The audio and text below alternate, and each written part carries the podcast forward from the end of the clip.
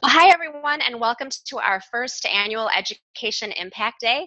Today is Saturday, November 12th, 2016, and we have as our first guest Heidi Silver Pacuilla. Did I say that correctly, Heidi? Yes, you did. I hope. Excellent. Thank you. Um, and Heidi is with the U.S. Department of Education in the Office of Career, Technical, and Adult Education, otherwise known as OCTAE. Well, we, we really just want to welcome you, and we're so excited to have you uh, joining us this morning, and we can't wait to hear about your impact. I I think without further ado, I might just okay. hand it over to you if that's okay. Okay, that sounds great. Well, good morning, everybody, uh, and uh, hello to folks who are joining and uh, viewing later. Uh, thanks for viewing.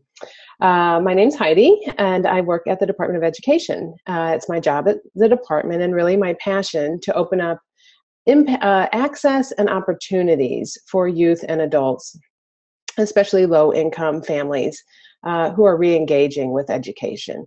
Uh, I've been doing this for many years, and I'm happy to be doing it at the department for the last uh, five and a half years. I think about impact every day, and I talk about impact with my team members uh, and our contractors and our grantees and our teachers and everyone we talk with because um, I want to think uh, and keep impact in the front of our minds uh, because we're really working for individuals who are at the margins of our society and need a way to get back in. Um, so it really drives us to keep telling stories about how education matters and how education changes lives and improves families' well being. So, some of the things that I'm thinking about today are telling stories and sharing data. Um, and most of us are pretty good at telling stories. And I have a student who, and I knew a student who, and those uh, inspirational stories that we bring students back to our events and they tell us, I made it, right? I came through, I stuck with it, I came to the other side, and here is how it has impacted me. But I think it's also important to share data um, about the impact of education on adults and their families to create awareness and uh, gain interest and involvement from other partners. Uh, those of us who are already inside, uh, our hearts are already here. We need to be reaching out and really tugging at the intellect and hearts of others who are not in this work with us yet.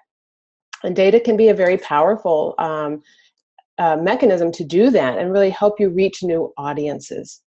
Uh, many people don't know about the low skilled problem in our country, don't know how many people don't have education. You really have to share that data.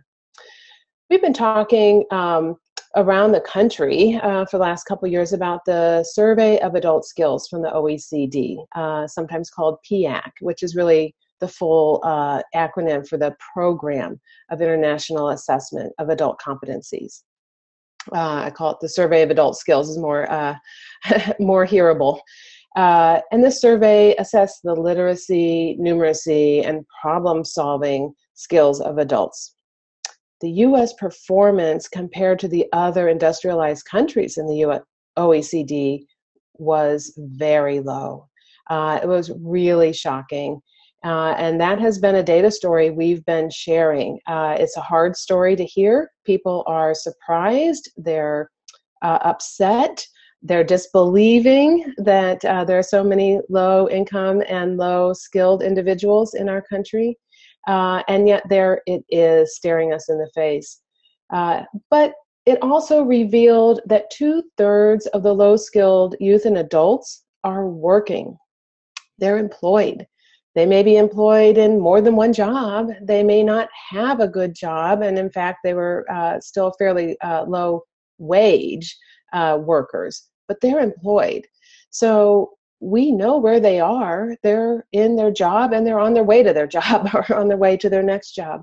And sharing this data story did capture a new audience for us. Um, we started working with big employers those big employers who employ a lot of low skilled workers.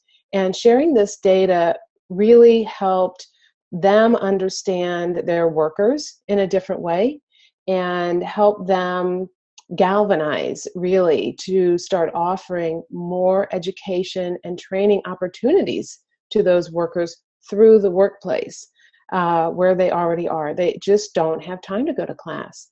Um, and upskillamerica.org uh, is a, an initiative run by the Aspen Institute. And it's really a data outgrowth of this story. Um, and it's uh, it's been very interesting to work with these companies and to see what could be done outside of the usual education you know mechanisms uh, and avenues um, i just wanted to let folks know mm-hmm. i did put um, uh, in the ta- check uh, chat box the, um, mm-hmm. the PIAAC survey and then I'll also Upskill um, America. And we, we, last week we had several folks from uh, Designers for Learning and, and also some friends from um, American Institutes Re- for Research. Um, we gave a presentation at um, Open Ed, and as you said, it, it, people really don't believe the data. And the way we laid it out, we had those that were significantly significantly above the U.S., those that were um, comparable to the U.S., and those below. Mm-hmm. And um, the most scary, I think, and the one that people mm-hmm. don't believe is the problem solving with tech technology. Given that we're the country that mm-hmm. has Apple and Microsoft, mm-hmm. and mm-hmm. so could could you could you speak to that a little bit in mm-hmm. terms of um, you know parsing that data and, and what that means um, especially for jobs that may be available um, to unskilled or, or to mm-hmm. those who are mm-hmm. unemployed yeah i i, agree i think the uh, digital problem solving was very surprising um, to most of us and uh, it was disheartening that it was a low performance across the age span. So even the 16 to 20 year olds uh, who are just, you know, look at me today, just dripping uh, with technology all the time, uh, never separated from their phones, right? They also scored very low. But let me tell you a little bit about the measure and what they were measuring.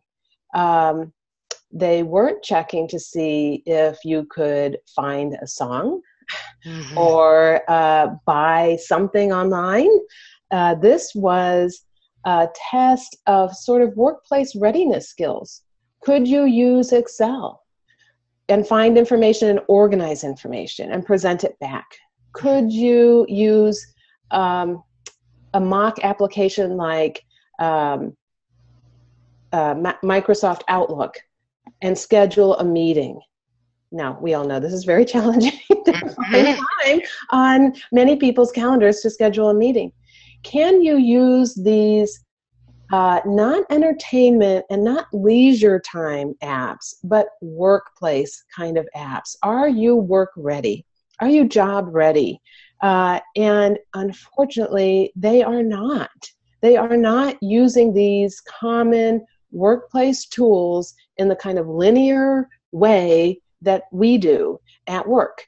Um, and uh, I said in many uh, presentations, none of us can retire because the best performers were the 45 plus.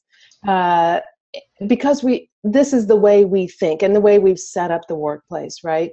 And i will be a, a, great cheerleader when the millennials come in and change the way we're working and move us to google docs and move us uh, to more flexible applications. But uh, that's not happening right now. And they need jobs right now and uh, there have been other surveys of what of the skills that employers are looking for, and uh, use of Excel was one that was really high. Uh, they want people to be able to come in and organize information. Uh, use of Excel was a, a big marker. Uh, writing skills, uh, online writing skills was a big marker. This is not chat and it's mm. not texting. It's writing memos, uh, nonfiction, work based writing. Uh, so I think it was a wake up call that we have more career readiness work to do with our young people uh, coming into jobs. So. Yeah, we, um, as, as you know, and, and, probably a lot of folks that are listening know, um, one of our missions at Designers for Learning is to create open educational resources for adult learners. And we have a great panel of subject matter experts in adult education helping us um, and one of the first things you do, obviously, when you're designing instruction is to determine what your objectives are and what it is mm-hmm. you're going to be teaching. And so, this whole idea of contextualized learning, where you're um, building the, embedding the instruction into a context that would um, help the learner practice those skills that they would use. And so, what I think is a struggle for a lot of, um, of us who are coming to this, when we think about preparing someone, for example, for the GED, we think, oh, we need to make sure they know how to work with fractions and they need to know. Um, but this yeah. whole idea of, um, I think it's really um, interesting coming into adult basic education and adult education from um, other um, um, educational segments is this emphasis on contextualized learning. And I think it's great. I think mm-hmm. it's something that we could do in all the way through K-12 through yes. whatever, but for whatever reason, it really is, you know, taken hold from uh, from adult education, which I think is great. And so you had mentioned um, as far as work-based skills, where I put a link in the chat that you had shared yesterday yes. on the employability skills. Um, can you give us some insight on where um, we can, as, as we're in, uh, instructional designers and educators, the types of skills that we should be including in our instruction, as well as those academic skills like basic reading. Sure, sure. Yeah, and thanks for putting the um, employability skills framework link in the chat box. Um, this is a tool that has been built over several years at the department um, in cooperation with uh, our contractors.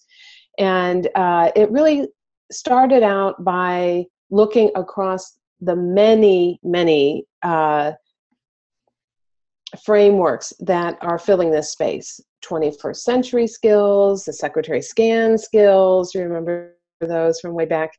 Uh, uh, all of the problem solving uh, lists and frameworks and saying, okay, so what's in common? We've got all of these lists going. What's in common?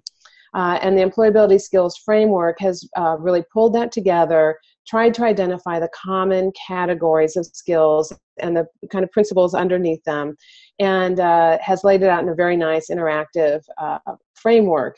They've gone on to create crosswalks with assessments uh, and with the college and career readiness skills uh, that are part of the Common Core and are also part of the college and career readiness skills for adult education.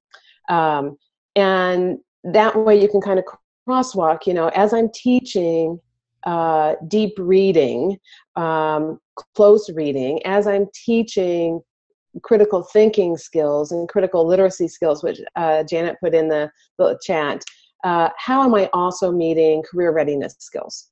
Right? These things go hand in hand. Our academics should not be separated from a contextualized use of them and applied use. Um, that's part of the problem, right? Uh, we get out of our classes and we say, okay, I got an A, but what do I do again? How do I use this information? Uh, we have to contextualize our uh, our teaching and our learning. Um, and the employability skills framework is a great place to look for ideas on how to embed career readiness skills into uh, academic teaching. And I want to say also that uh, the new law for adult education, the Workforce Innovation Opportunity Act, uh, has given us a new hook for employability skills. Uh, they called it workplace uh, skills, but employability skills is embedded in that uh, and that's the 21st century skills critical literacy digital literacy um, workplace readiness.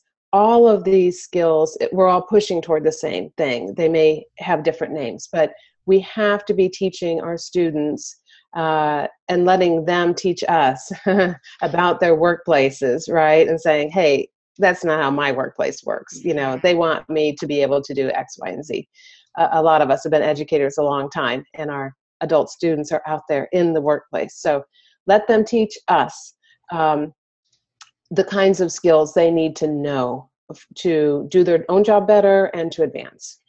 Right um, and not I, with, with, at the risk of switching gears, I do want to make sure you can get all the plugs in for all the wonderful um, initiatives that are there. And number one, I think for me anyway, um, with it from a, a, federal government looking at um, the resources that are shared is the LINCS Network. Would you mind? Uh, telling us about that, the where it yeah. came from, and and it's it's for as I said, we we certainly rely on it for the work we're doing, mm-hmm. and um, I'd love to hear from your perspective, the development and what the um, the objectives are.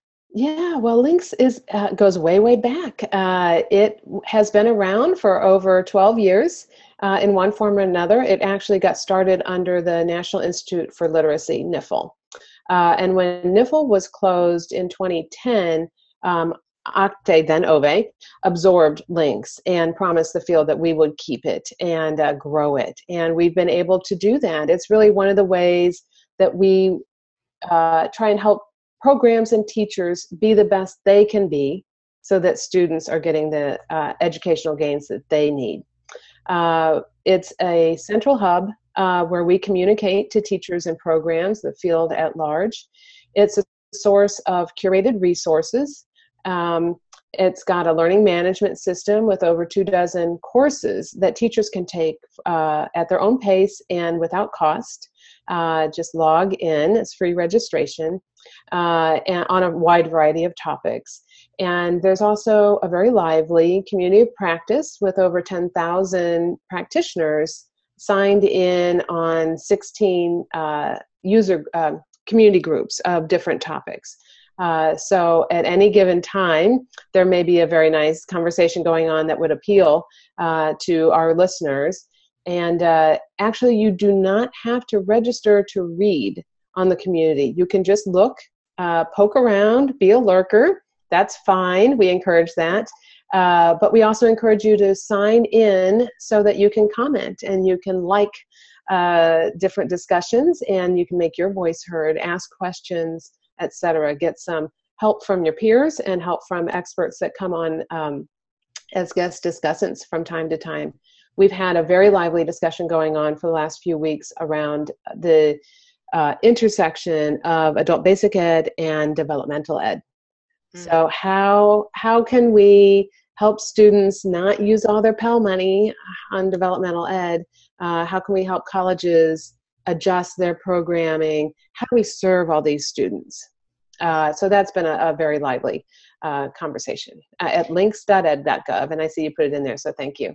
And I just want to um, echo what Susan's saying. As I we mentioned at the start of this, before I think we turned the recording on, Susan Jones is with us. She's uh, working with us in our, in our project, and um, and I think she's making a, her statement is that um, I'm so she's so glad that LINCS was done. She feels like she's on a little island at her mm-hmm. institution, and we hear that over and over from adult mm-hmm. educators. Sometimes, um, in, um, Amanda Duffy uses this example. She used to teach in the basement of a library, I believe, and she would work part time. Um, I think a lot of the times maybe she was even a volunteer. I'm not mm-hmm. sure she was even always teaching as a paid um, paid instructor. Mm-hmm. We hear that over and over and over that um, LINCS isn't a place. Uh, it is a place place where everyone can go and share stories and share mm-hmm. resources and share experiences um, because there isn't that uh, idea where everyone's going to school from 8 to 4 and you'll, you'll Not have an adulthood yeah i think that is a really susan i'm glad you mentioned that because i think that um, and actually that might be kind of an interesting i think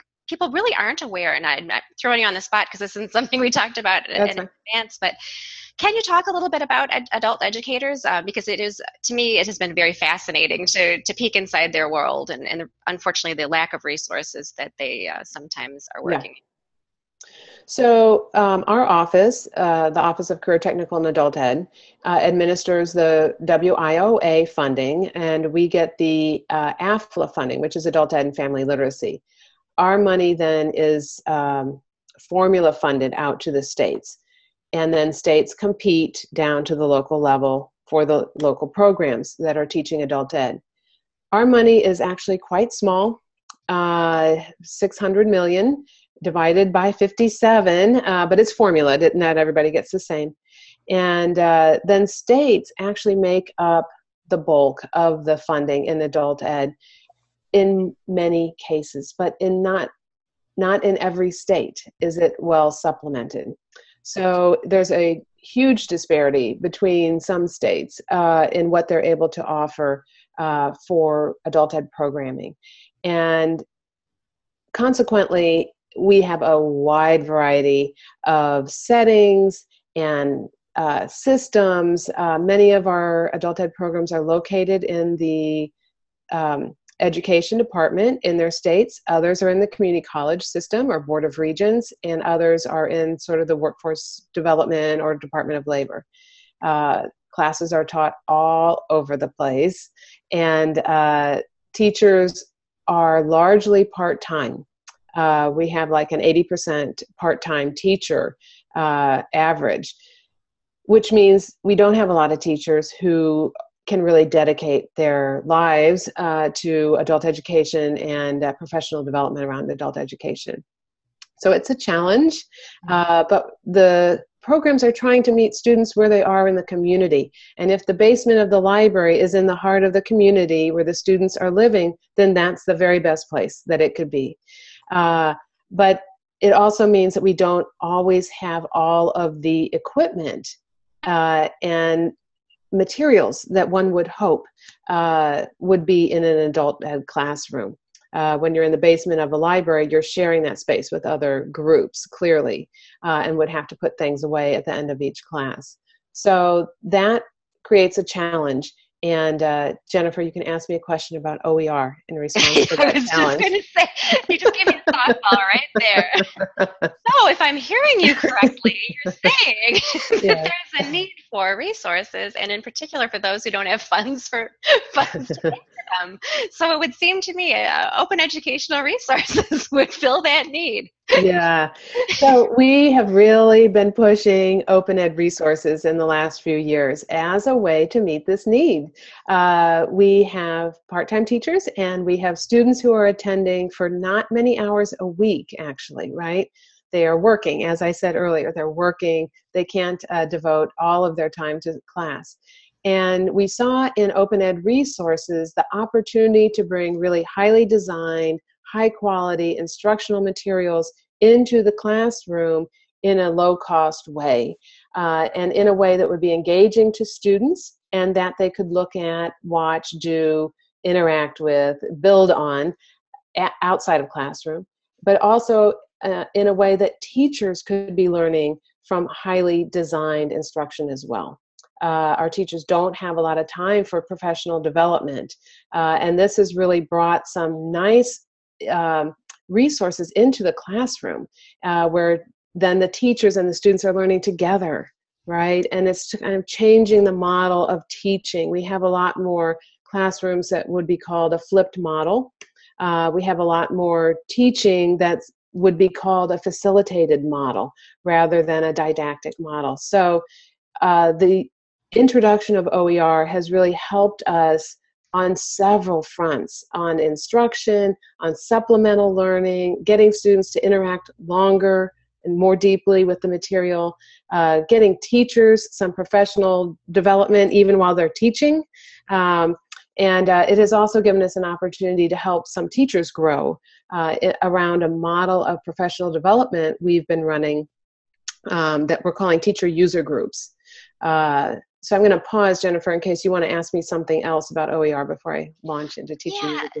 Well, I think it, I just wanted to um, loop back the idea of OER um, to the idea of um, we three three different things. Uh, the OER Mhm. piece, the piece that the um, the, the un- unfortunate uh, skill gap in technology skill use, Mm. and then the unfortunate gap in resources available at the settings in a lot of settings. And we this is something that we run into a lot, where Mhm. um, our designers within our um, our service MOOC would like to create online learning and create Mhm. resources that would be used as e-learning or something you'd use it on, on a computer and certainly as you said the, the contexts are very diverse um, some report back that they have wonderful computer labs and great Mhm. technology Yeah. uh, unfortunately sometimes that feels like that's the minor- minority of our settings Mhm. and so that is a rub for the designers. They're Mhm. trying to uh, fill fill the gap in terms of having instructional materials to help people develop their technology skills. Yet you're developing materials that they that can't be accessed with the uh, the latest and greatest internets and internet access and things. Yeah. So any thoughts on that? I, I, it's kind of not maybe Yeah. an unanswerable uh, problem right now, but um, Well, uh, it's very diverse. I mean, that is the challenge. And I think um, I would encourage people to design to the most open standards they can. Uh, something that can be seen on the widest variety of platforms, something that can be accessed uh, in the most browsers possible. Really, to be the most inclusive. Um, and sometimes that means not having the flashiest feature, uh, functionality.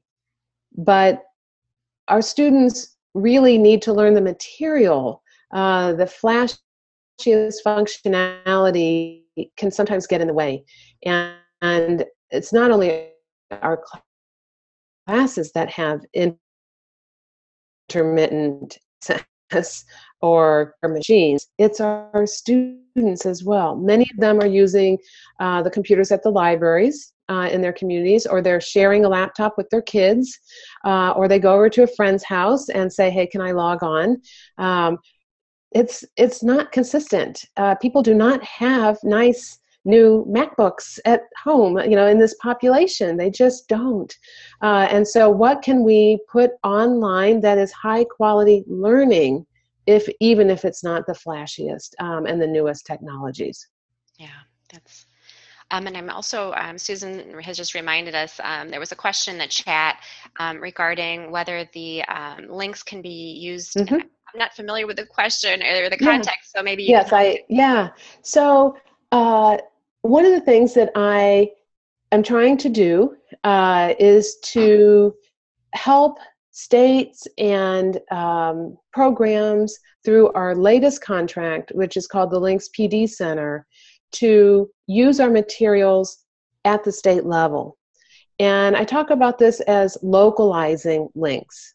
Okay, LINCS is this national platform, and you can log in and talk to peers around the country. You can take courses and print out your certificate, and then at the end of the year, turn it into your uh, state and hope that they recognize these hours uh, for your continuing education credit. But what I'd really like to see and what we're working toward is that states that have the requirements and have some priorities that they're trying to get teachers to rally around, that states would localize those resources and make them part of their state requirements. That they would uh, ask teachers to take a particular course and then have some face to face or hybrid wraparound on that online course, uh, or that they would download the training and offer it and change it up and customize it to their own priorities and needs. And uh, open little micro groups that are just for their teachers. All of these ways to really customize and localize the resources that are available and available through federal funding. So they really should be there for you. And uh, we're working on that. Yeah. that's what uh, what we're trying to do. And the question is if the courses could actually be imported into a state LMS where teachers are already working. And this is a question we've heard, and we have a pilot going right now.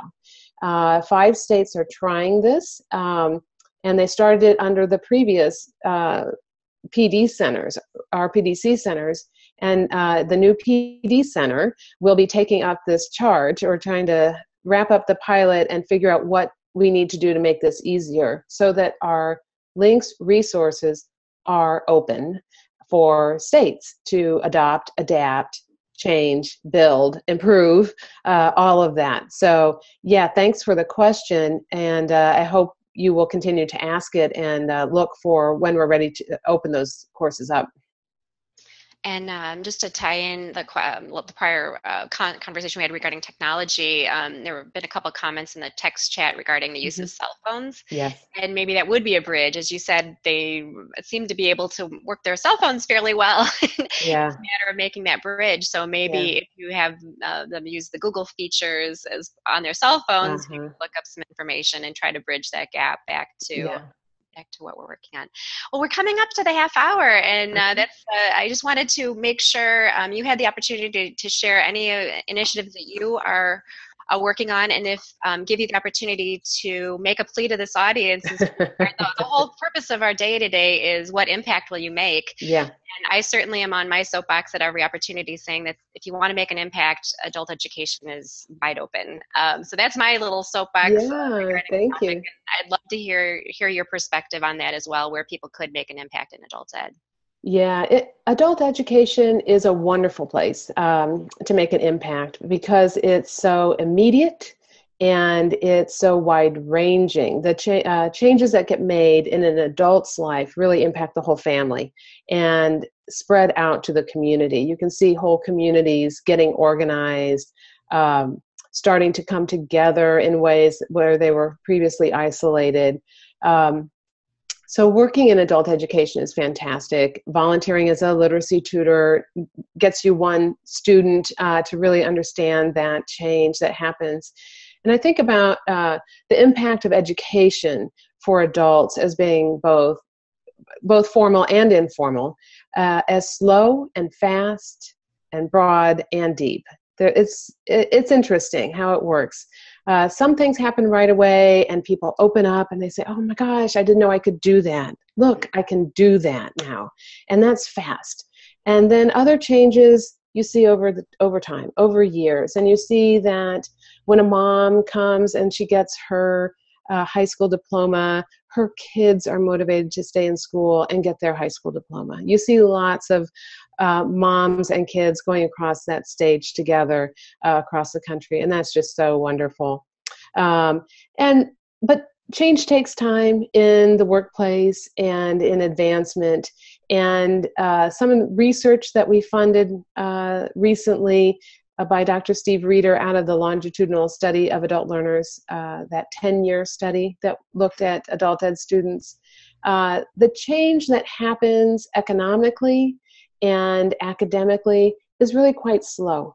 It doesn't always happen in the time frames that we have students with us in class, right? The average time in class, um, time in class isn't the right word, the average length of persistence in one go at adult education is about 100 hours and that's not very much mm-hmm. um, but people do stop out and then they come back and when you know when they get time in their lives they come back uh, and it takes over years uh, to accrue that kind of educational gains that will really level them up to the next uh, uh level of ability in their jobs and uh, in their academics so it's slow uh, but it's very worthwhile. It's transformative, uh, and it transforms the teachers as well as the students, the teachers and tutors. Uh, we absolutely need volunteers in adult education as much as we need dedicated teachers.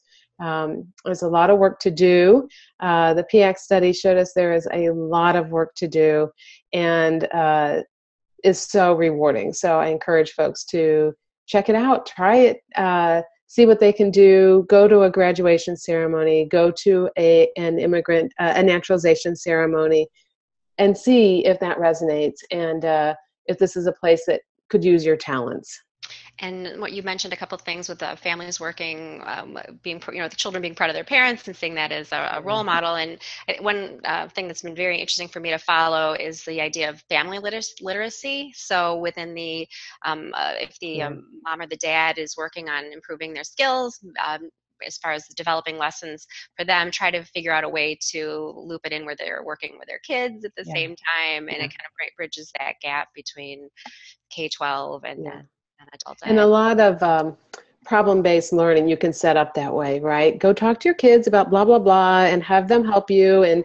come to some understanding, and really set it up to be intergenerational, uh, and uh, kind of push that issue. Uh, the two gen approach, three gen approach right. is fantastic.